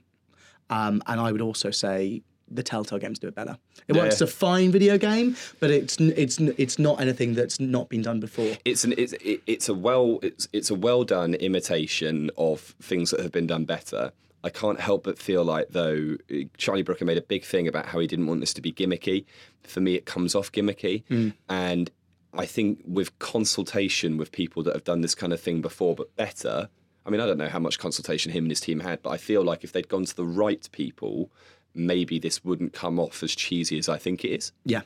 Um, my most savage quote was from Daniel Daddario. Daddario? Daddario. Ooh. Of Variety. And he said, Bandersnatch, as creative work and not as an experiment, falls so short of the standard Black Mirror, the standard Black Mirror has set, that to put it forward is to risk the credibility the series' first four seasons have earned. It's not particularly savage, but I think he has a good point. Like, this shouldn't be seen as the new way that Black Mirror should move forward. But I do admire their ability to, this late in the game, continue to develop new ways of experience. Yeah, they're changing up the format, which I like. Um, I like that this exists. I'm ne- ne- not necessarily, it, but it, if this exists as a standalone, I like it. If this exists as now the new way that Black Mirror is yeah, going to go if, into season five, six, seven. Yeah, if if there's going to be another interactive movie in season five, I'm not interested. Correct, yes. Uh, my most savage is from Maureen Ryan from, again, the New York Times. Two people from the New York Times wrote about this film. What? What? And one of them rated it and one of them hated it. Yep. Interesting. Um, That's weird. Maureen Ryan said, I found it quite possible to I found it quite possible to click through the pathways in Bandersnatch without finding any re- Let's try that again. Um, I find it quite possible to click through the pathways in Bandersnatch without finding a reason for any version of this story to exist.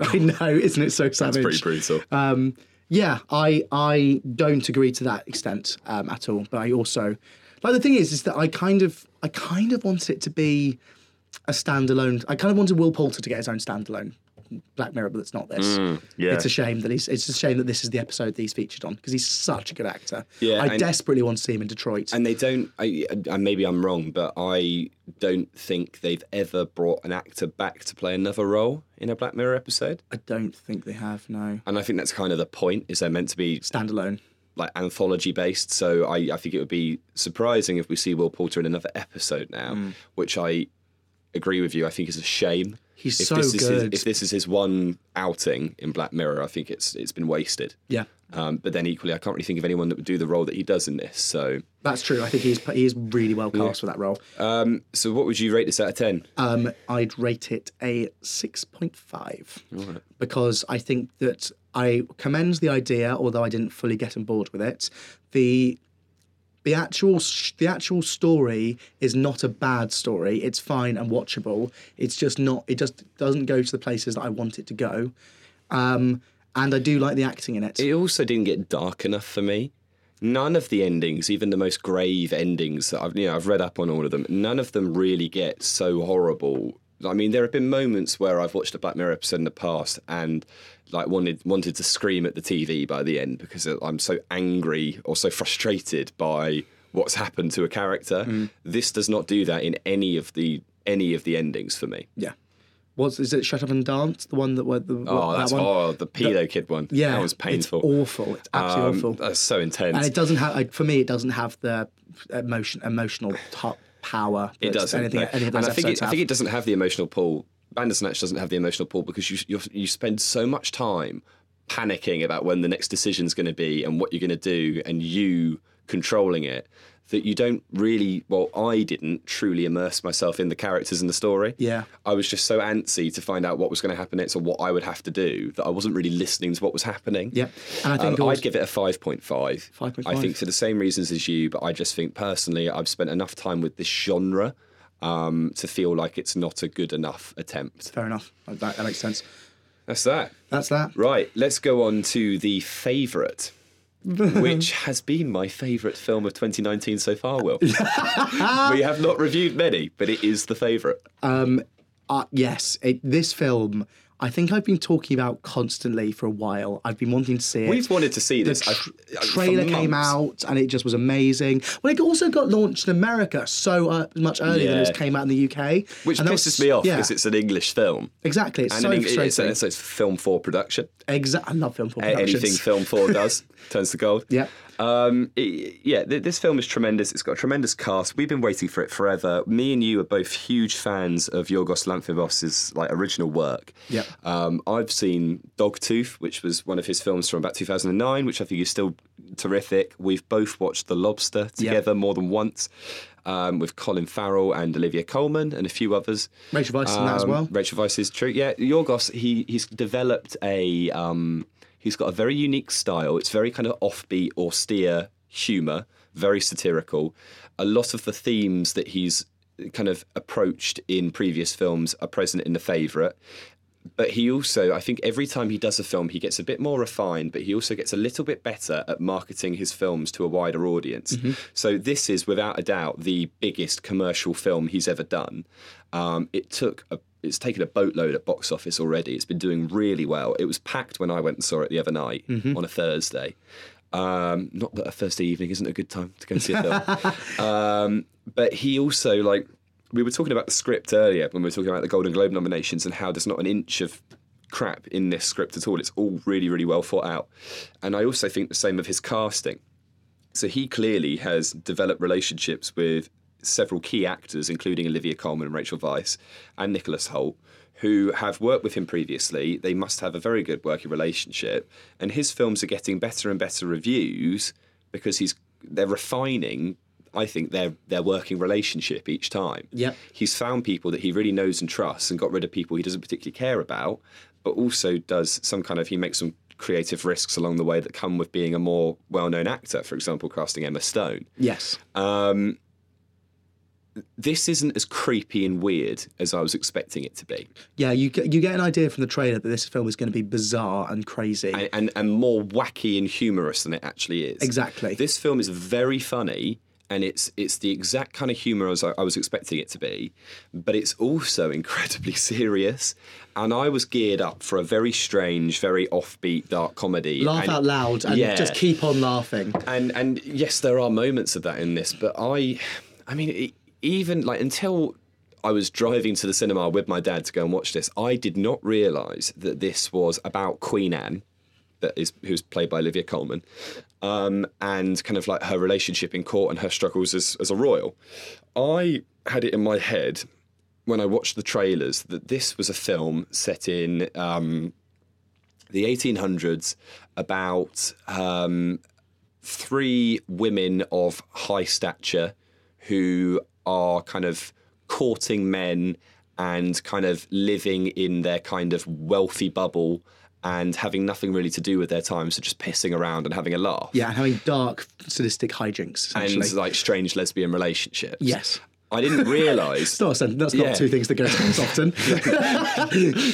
fifty-two-week film project pens these two things together. Um, no, I, I just I didn't realise that this was actually going to have real historical... Um, Under un, undertones. Yep. Um, you know more about the differences between the true historical events and what is shown in the film than me. But what yep. I can say is that there are things in this film um, that are mentioned that I went and looked up with my dad afterwards on the way home, and, and genuinely are true. Like an example of this being, you know, talking about how there are real serious moments in this film. There's a really endearing scene where Queen Anne is with Emma Stone's character, Abigail, who is kind of, um, she's the she's the, she's she's the cousin of Lady Marlborough, who is played by Rachel Weisz, with Lady Marlborough being the Queen's kind of closest advisor, but also secret intimate partner in the film. Yes.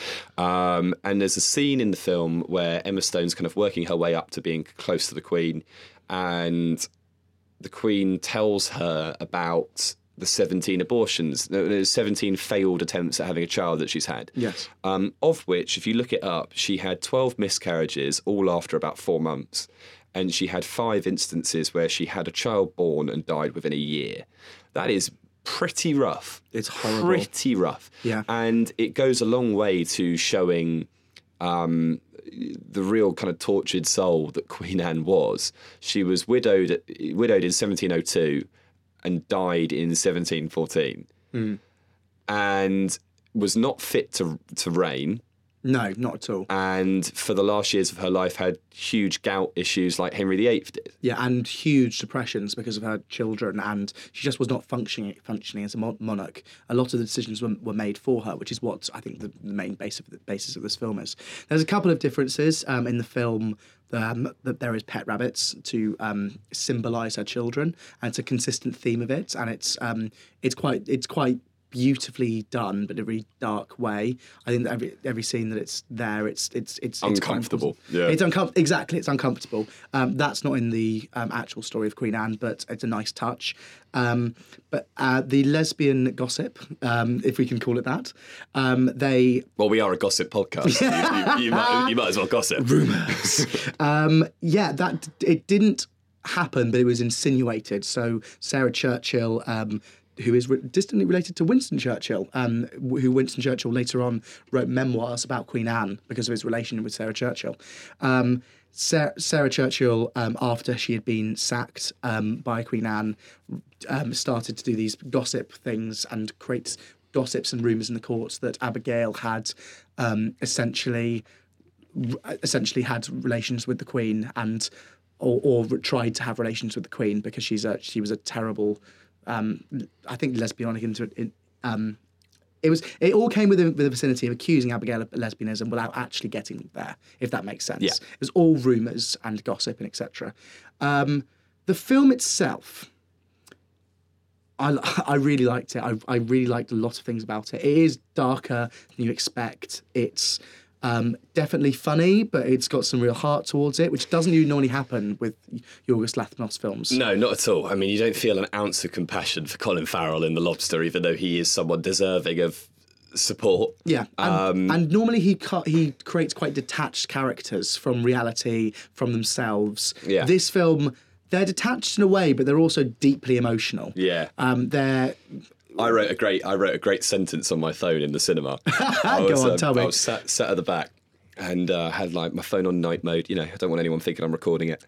And um, I put, I wrote on my phone, there were a lot of misspellings because it was dark. I wrote, the film ruminates on the peculiarities and loneliness of life as a royal. Ooh, very nice. That it does. You write that in English, I say. Olivia, Olivia Colman is like, she is show stealing in this, and that's not to say that Rachel Weisz and Emma Stone don't do a terrific job. And they really provide the comedy element of this film, because as it kind of notches up and they start to try and like outdo each other for the Queen's favour, um, it gets like it gets deliciously evil. It gets yes. like you kind of you watch the like the competition and you think like, oh fucking hell, this is really great. Mm. Like this is ridiculous. What, what is the next? What is the next thing that's going to happen? And the like, best thing is where... that Queen Anne is loving every minute yeah, of it as well. Yeah, yeah. She's it's, completely it... aware of it, but her self-esteem is so low that she wants them to like exactly, fight to the death for yes. her. It, it's really, it's a really funny dynamic. I mean, in fact, there's even a bit where Emma Stone goes and like smacks herself in the face with a book just to then go and sit crying outside the Queen's bedchambers for the Queen to hear her and come outside and think she's been beaten up. Yeah, like, there are just ridiculous things that happen. Um, and there's like some of the some of the dialogue. Like I didn't write any of it down. I'm gutted, and I really want to watch it again because, like I said, like it, it's so well thought out. But there's a bit where Abigail eventually wins the Queen's favour, and um, Lady Marlborough, Sarah Churchill's kind of like. chucked out of her bedchambers, and Abigail's like moving her stuff in and like ordering all the maids around, and Sarah Churchill says something to her about like, you don't have to do this, or you're making a big mistake, or you whatever. You think this is over. Yeah, and Emma Stone's character says, all I know is your carriage awaits and my maid is on her way with something called a pineapple. And I thought it was so funny because it's like all of the strange things, like what would someone think is an exciting thing in their day at that level of class in rural England. Oh, someone's brought a pineapple exactly. like from from the boats. Like I like the dark, I like the dark humour of um, the, um, the the the there's a sort of side story of a relationship between Emma Stone and a ca- and a member of court. Can't remember the name of him. And he goes into a bedchamber and she says. She says, are you going to seduce me or are you going to rape me? And he and, and he and he goes, I've, I've fallen for you. And she says, rape it is then. And I, it's so funny. Um, and then also, of course, you've got to love, um, you look like a badger. It's just, it, yeah, oh, I, I, it's, yeah. I'm going to say that to people now if they got a bit too much makeup on. You look like a badger. Yeah, it was pretty critical. Um, it was pretty brutal. I actually, I tell you what, this, this film made me like Rachel Weisz. I, I know she's like critically applauded and she's a great actress, yada, yada, yada. I've just never found her particularly likeable in anything I've watched. She, um, she's all, I, for me, she's always been, outside of her film personality and what she acts in films, quite cold, Ice Queen-like. Yeah. I, and that I, works in certain roles, but it it doesn't make me warm to her as an actress. No, and I thought she just, I didn't get on with her in The Mummy, in the Mummy movies. I thought she was a bit weak in those. Um, just, I mean, it, you know, where is Brendan Fraser, more importantly? Where like, is Brendan needs, Fraser? He's not that old. He needs to come back into Hollywood. Shall we start posting... He's done a Michael Cera. Shall we start posting, like, lost posters, like what you do for dogs? Shall we make it a campaign? Yeah, exactly. Um, Please find Brendan Fraser. Please ring this number if you have any ideas. No, but it, it, was, it was great. And I, I think she, she was tremendous in it. I actually... You know what? We were talking about it earlier, who would deserve the supporting actress nomination or award over the other, Rachel Weisz or Emma Stone. You said... Emma Stone. I think Emma Stone's physical comedy is better than Rachel Weisz's. That's why I chose Emma Stone over it. I think Rachel's, but, Rachel Weisz has a an air about her that is, yeah. is unmistakable. But Emma Stone does these physical action things, and this and I think what I liked about her, about Emma Stone's performance is there is a moment later on in the film, quite late in the day, um, after Sarah Churchill has been dismissed, um, where she's at a party. And it's that wide-eyed craziness that was I just found very despicable. And in that moment, I I'd been kind of rooting for her throughout the yeah. film, and I instantly hated her. Yeah, I mean, she, she's she she's a very versatile actress. She's done so much, hasn't she? She's done like the big-budget superhero stuff with Spider-Man, and she's also done like the big-budget Oscar-winning stuff like La La Land. Um, I had a weird like I had a weird idea for a film a while back. It's not particularly weird. It's probably been thought of already by someone better than me, but. She would be great as the leading. I, I, I finished watching The Death of Stalin, which I know is one of your. Which is one of your. Oh my gosh! We have screw the screw this to the favourite. We need to talk about Death of Stalin now. This is one of your. This is one of your favourite films. Yes, and, and it's for anyone who's not familiar with it. It's a terrific film about um, like Russian politicians, and all of them are played by British or American actors. but in like their impeccably British or American voices. Yeah. And these are actors that are like known for their voices, like um, uh, Steve Buscemi and yeah. people like that. And I had an idea of what if you did an all-female cast film which was like really like like super stellar cast, but like taking people like Emma Stone, but then also people like I don't know Cynthia Erivo, and and but then maybe taking some real random ones like I don't know, um, oh what's the woman from uh, black actress been around for ages, Whoopi Goldberg. Yeah. Imagine if you just took some really strange ones and did a bit of a True Detective, fancy fancy football league of, of yes. actresses and actors. But like but like some that you would kind of expect to be able to do this, and then others that you would have no idea. Like like when they casted Matthew McConaughey in True Detective, like yes. those like almost like make or break it moments, um, and had them act in like a World War One trench film where they're all playing men, but they're all women. Oh, that'll be fun. And I feel like Emma Stone... Oh, that'll be good. Emma, Emma Stone, and and it, this could either be a satirical comedy, and it could maybe have some kind of underlying joke about how if it was... Like, it could be them playing men, or it could be women in that situation and seeing how much, maybe how much better they get on with things than the men did. Or, do you know what I mean? Like, something like that. Uh, either in, like, a Yorgos Lanthimos kind of way or in a real serious way, but with women playing... male counterparts, kind of like how we have Shakespeare, men play women, yeah. women play men kind of thing. And I feel like Emma Stone is the actress to lead that. I don't know why that segue came up, but I just think, no, you know, I love it. It's, cool. that's, that's a really cool idea. I think yeah, it'd be yeah. good. I can't think remember and, what and like, I can imagine I can imagine them all, like, ima- imagine if them, they all did like an Anne Hathaway in Les Mis and they all had shaved heads like the soldiers, most of the soldiers would have done back then, or yeah. something like that. Like, imagine seeing ten very different actresses that are all well known, but all at different stages in their career, all with completely shaved heads, acting in a World War One film. Yeah, it would be amazing. It would be an absolutely incredible idea. Steven Spielberg, come at me. Yeah, write it. one hundred percent do that. Just do it now. Um, but anyway, getting back to the favourite. Yes, getting back to the favourite. Emma Stone's versatile. Emma Stone is versatile. That's the point I was trying to make. um, yeah, I, I think she's great. I, I understand why you think Rachel Weisz is fantastic in this, because she is fantastic, but I just think for me Emma Stone is better. But then I think I think, I think, for, I think for me I just knew she was going to be really good, whereas I was unexpectedly surprised by how well I like how much I like Rachel Weisz. And, yeah, understandable. Going into the film, I thought I was kind of thinking like, yeah, like she's in it, I'm sure she'll be fine, um, and she turned out to be really good. What do you think of Nicholas Hoult? Because I really like him in this film. Yeah, I mean he's funny. Um, I don't I don't find him that impressive. Well, it's it's that kind of classic thing of Nicholas Hoult is that he's an actor that's never really remembered as being anything particularly notable. I yeah. thought in this film he got close to it, but it wasn't anything particularly amazing. I thought he was good. I thought it was solidly good throughout the whole thing, but there was never a moment that Nicholas Hoult did that made me laugh out loud, or mm. that made me hate him, or that made me...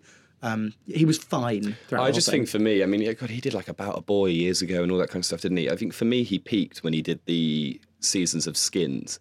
Yeah. And he yeah. played Tony. And I thought that was phenomenal. That was probably the best role he's ever had. Um, and then it kind of, for me, blundered a bit with the new X-Men films where he plays Beast, because I just didn't think it was a particularly good character. Um, yeah, I don't know. I think he's all right. I just don't think he does anything particularly impressive. Yep. Um, I could have imagined f- like better actors making that role funnier than yes. he did. Yes. And his role is very much a comedic relief role. He doesn't really... Yes, he's based on a true character. In court, he's kind of like the leader of the Whigs against the Conservatives, but he doesn't really have, you know, th- there's no there's no real seriousness to his role at all. Mm. There doesn't need to be. Yeah. And I think it could have been played better. Yeah. Um, Final thing to say for me is that uh, Mark Gatiss turns up as another cameo character. He does. I constantly, that man is turning up in sort of twee English things as a cameo character. And it's just, it's getting me a bit annoyed now. I'm like, you you you do other things than just turning up in, in as a cameo in a, sh- a thing. Yeah, focus so on true. Your writing, focus on your, like, because you are a good writer, focus on all of that. No, not for me, not for me. I can't help, well, I'm trying to take you seriously, but outside through the window of the pod, we can see a, oh, gi- no, it's happening. We can see a giant bauble being lifted Christmas is onto over. A truck. And this, well, this is the end of Christmas, mate. How do you feel? Oh, I don't know. I don't, this is this is terrible. It's just being loaded on. It's sort of, it's sort of, it feels like the Miley Cyrus Wrecking Ball video. It does. You know what? Do you want to get out there and jump on it, and I'll film you? Um, I mean, we're we're still recording a podcast, Jake. I'm not sure yeah, if you're aware. We should do that. We should do that. Um, the only other point I was going to make before we go on to critic quotes, um, actually two things really briefly. One, there's a bit near the end with a rabbit um, being like Ooh. Emma Stone yep. crushing a rabbit under her foot, which was horrible. Really well done, but equally I really didn't want to see it. It really wasn't very nice. Um, it had quite a brave ending, this film, the way it did, with her just kind of like... It, it was like Abigail had won the competition for the Queen's favour, but to what end? Because she was kind of having to get down on her knees and rub the Queen's gout. Yep. As Olivia Colman kind of looked on in this kind of glazed over, like, yes, I still have the power kind of way.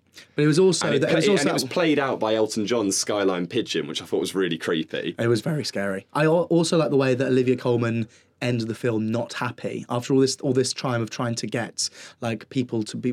To pe- people to...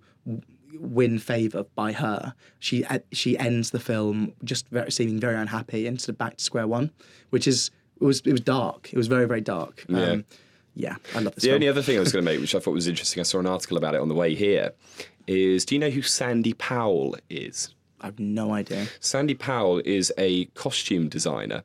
She's actually a three-time Oscar winner and eleven-time nominee, and has worked on films including The Young Victoria, The Other Berlin Girl and Cinderella, not to mention monarch-free movies like Carol and The Wolf of Wall Street. So she did the costumes for this, but she also did the costumes for Mary Poppins Returns. Ah, interesting. Yeah, fascinating. It must be quite a cool career, that. Yeah. Hard, very hard. There like, was there was a moment in this film that the costumes were amazing and the sets were amazing and the, the, the view was great, but there was a moment where Emma Stone drinks out of a wine glass, and it was the same kind of wine glass that you get in Tesco's for two pounds oh, where really? the bottom falls off, and I was like, that's poor, because it look it probably is some like crystal thing, but I was just expecting Emma Stone to drink it and then the plastic thing fall to, over, like, fall off, yeah, and she yeah break it underneath. Oh, um, I'll take your word for it. um, All right, going on to Critic Quote Awards, what did you have for Best Description of The Favourite? My Best Description is from a little-known reviewer called Mark Commode. I always, oh, my God. It, it, the, As you get older, you also start to look like him as well. I think, you might be, I think you might be his long-lost son. The infatuation with him continues. I love him. Although, I will say, before I go on to this, I'm just going to bone to pick slightly with oh Mark God. Commode. Um He ended. He's ended his Commode Uncut series, which is his YouTube series that's attached to the Simon Mayo and Mark Commode um, film sh- film review show. Um, and it was really funny. It was run for many, many years. I had really interesting segments on it.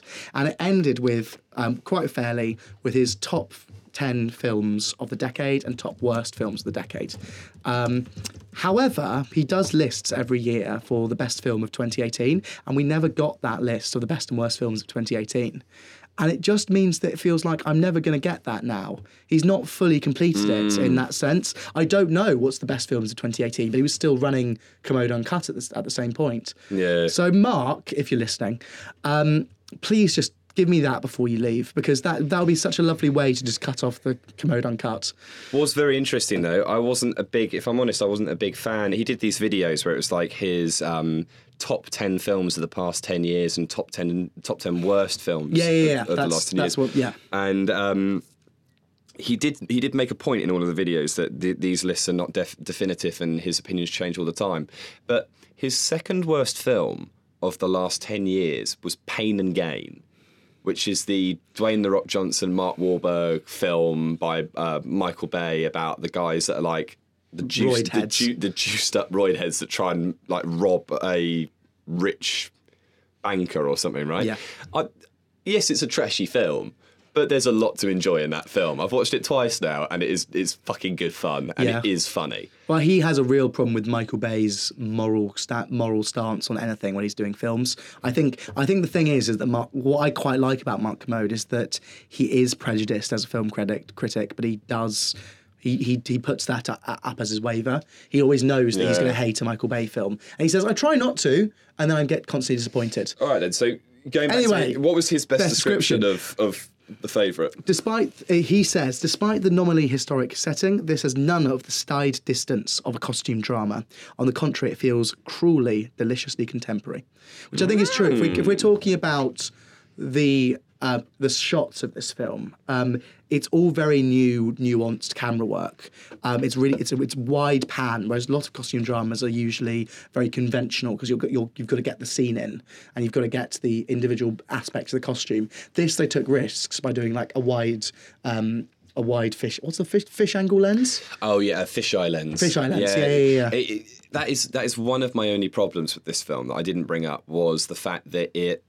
This film is, is is brilliant and it takes creative risks and I respect it for that. But there are scenes where it looks like it's filmed on a GoPro. Yeah. And you watched it at home. You watched a D V D version, right? No, I watched it in the cinema in the end. Oh, okay. No, no, well, no. Then maybe you...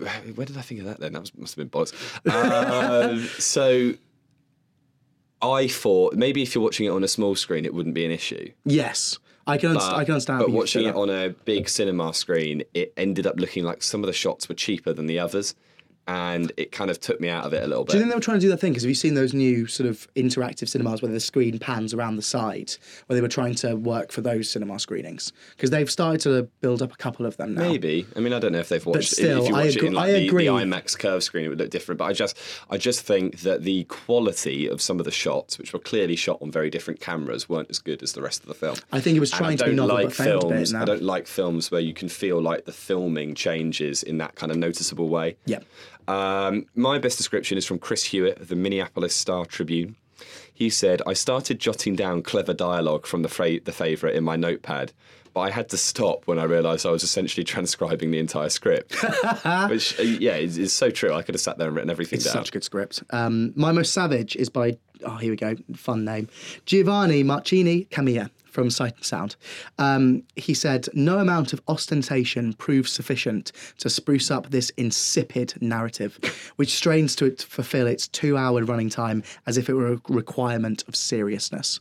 Jesus Christ. Oh, he's angry. He's horrible. I'll tell you what, Tony Medley can give him a good run for his money. This is from the uh, Tollican Times. He said... Sorry, the, the, he said the, the what times? The Tollican Times. The Tollican Times. It's not Toucan Times. I was going to say... We're not, we're not in the rainforest. The Pelican um, Toucan Times. So, so Tony Medley... said, this is a loathsome, sloppy film, defaming all three women, but particularly Sarah Churchill, with distasteful falsehoods. Sadly, most who see it will come out believing it. Is that your generic critic voice, or is that specifically... No, that's Tony Medley. That's Tony... Yeah. That, was, that was an audiophile. That was him speaking. Oh, the, the budget on this podcast. we, we do so research, man. Um, um, favourite moment? Um, the dance ah, sequence. Fa- the favourite, favourite. The favourite moment. moment uh, um, the dance sequence um, for two reasons. Yes, One, yeah. because it was, I was laughing the whole time because it was just so silly and so wacky and so stupid. But B, because of Olivia Colman's performance of the camera slowly panning up to her and her going from delight to I'm feeling quite jealous, I'm not feeling quite loved. I want to I'm go not, now. I'm not the centre of attention. It was great. I liked it a lot. Yeah, that was really good. I think... Um, That was cool. I'm trying to think of other bits that I thought were particularly good. I like the bit where Rachel Weisz and her have that kind of like pissing contest while they're out shooting the pigeons, and Rachel Weisz shoots her but explains about how she hasn't loaded the gunpowder into it or whatever. I thought that was quite a good yeah, scene. Yeah, that was a good scene. Uh, quite intimidating. Um, out of ten, what would you give the favourite? Um, I am going to give you the favourite an eight. An eight? An eight. I really, so really enjoyed it. So what stopped it from getting a really high rating for you? What, what stopped it from being A Star Is Born or You Were Never Really Here? Um... I think that I think it's difficult because what I appreciate about this film is that the director is making is t- is trying to make it a bit more conventional, a bit more emotion-led, not as wacky, not as weird. Um, I think that because of that, whilst the film be- is very, very beautiful and sad and has real emotion, because of that, it does miss some of the crazy auteurship of what he used to do. And yeah. I feel like it's... I don't feel as attached to this film as maybe I do feel as attached to The Lobster. It's not going to stick yeah, okay. in my head as long. I, I love it, and I will rewatch it, but it's not a film that, like You Were Never Really Here, will stick with me for a long time. Okay. I, I agree. I agree. I think I'm, I'm, I'm going to give it an eight point five. Yep. I think it's slightly better than that um, because I am itching to go and see it again. Currently, like having just spoken about it again, I really want to go and watch it again. Yep. It's also not an overly long film. It went by very quickly, which I think is personally, I think is a mark of a good film. We spoke about Aquaman the other week and how it's like it's got an impressively bloated runtime, and they could have shed forty minutes from that film and it would have been so much better for it. Yeah. So going into twenty nineteen, New Year's film resolutions, I want films that are not afraid to be like an hour and a half to two hour runtime. Yeah, one hundred percent. Um, well, there we go. We've done it. That's it. Second session in the pod, yep. Complete. We'll be back here at some point, actually. So if you like, listeners will probably be like, oh, thank God, they're going to have good sound quality again. At, at some least point we'll soon. Have it for one more episode. Um, yeah, we're going to be back here probably in February or March time. Yeah, but something we'll, like um, that. Yeah, watch this space. Up next week, um, we are going to be doing Stan and Ollie, I think. Yes. It will be out. It's out on the eleventh of January. So we will cover cover Stan and Ollie, yep. uh, which is the Laurel and Hardy film, which has got Steve Coogan and John C. Reilly in it. John C. Reilly, of which may win an award overnight. Exactly, and we'll and we can keep you now. When we've seen it, we'll say if he deserved to win an award or not. True.